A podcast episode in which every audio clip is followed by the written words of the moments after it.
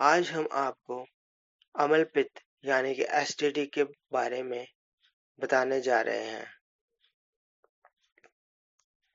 तो चलिए जानते हैं। पेट में कब्ज के दौरान अमल पित्त बनता है। खट्टी डकारें आती हैं, पेट में भारीपन लगता है, कुछ भी खाने की इच्छा नहीं होती। इसके घरेलू उपचार इस प्रकार हैं। पहला, कच्ची प्याज दही के साथ मिलाकर लेने से एसिडिटी में लाभ मिलता है। दूसरा, एक ग्राम सौंठ के चूर्ण में चुटकी भर हींग और सेंधा नमक मिलाएँ। इस चूर्ण को सुबह शाम पानी के साथ सेवन करें। तीसरा, आंवले का पाउडर सादा पानी के साथ लेने से एसिडिटी दूर होती है। चौथा, अजवाइन का चूर्ण शहद में मिलाकर लेने से बदहजमी दूर होती है। पांचवा, सौंठ काली मिर्च पीपल को समान मात्रा में मिलाकर चूर्ण बना ले तथा प्रतिदिन खाने के बाद सेवन करें। खाना जल्दी पचेगा। छवा, भोजन के बाद एसिडिटी महसूस हो तो शहद में मुनक्का, हरड़ के पाउडर को मिलाकर सेवन करने से लाभ मिलता है।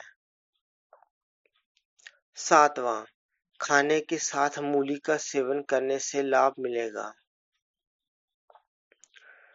आठवां, अजवाइन और नमक की फांकी गर्म पानी के साथ लें, कब्ज दूर होगा। नौवा प्याज, नींबू का रस निकालकर उसमें बराबर मात्रा में चार काली मिर्च का पाउडर मिलाकर सेवन करने से एसिडिटी दूर होती है।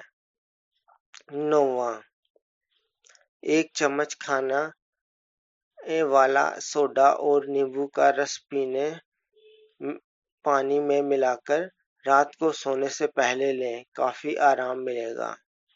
दसवां, एक रत्ती हींग पानी में घोलकर पिए, इससे लाभ मिलेगा। ग्यारहवा।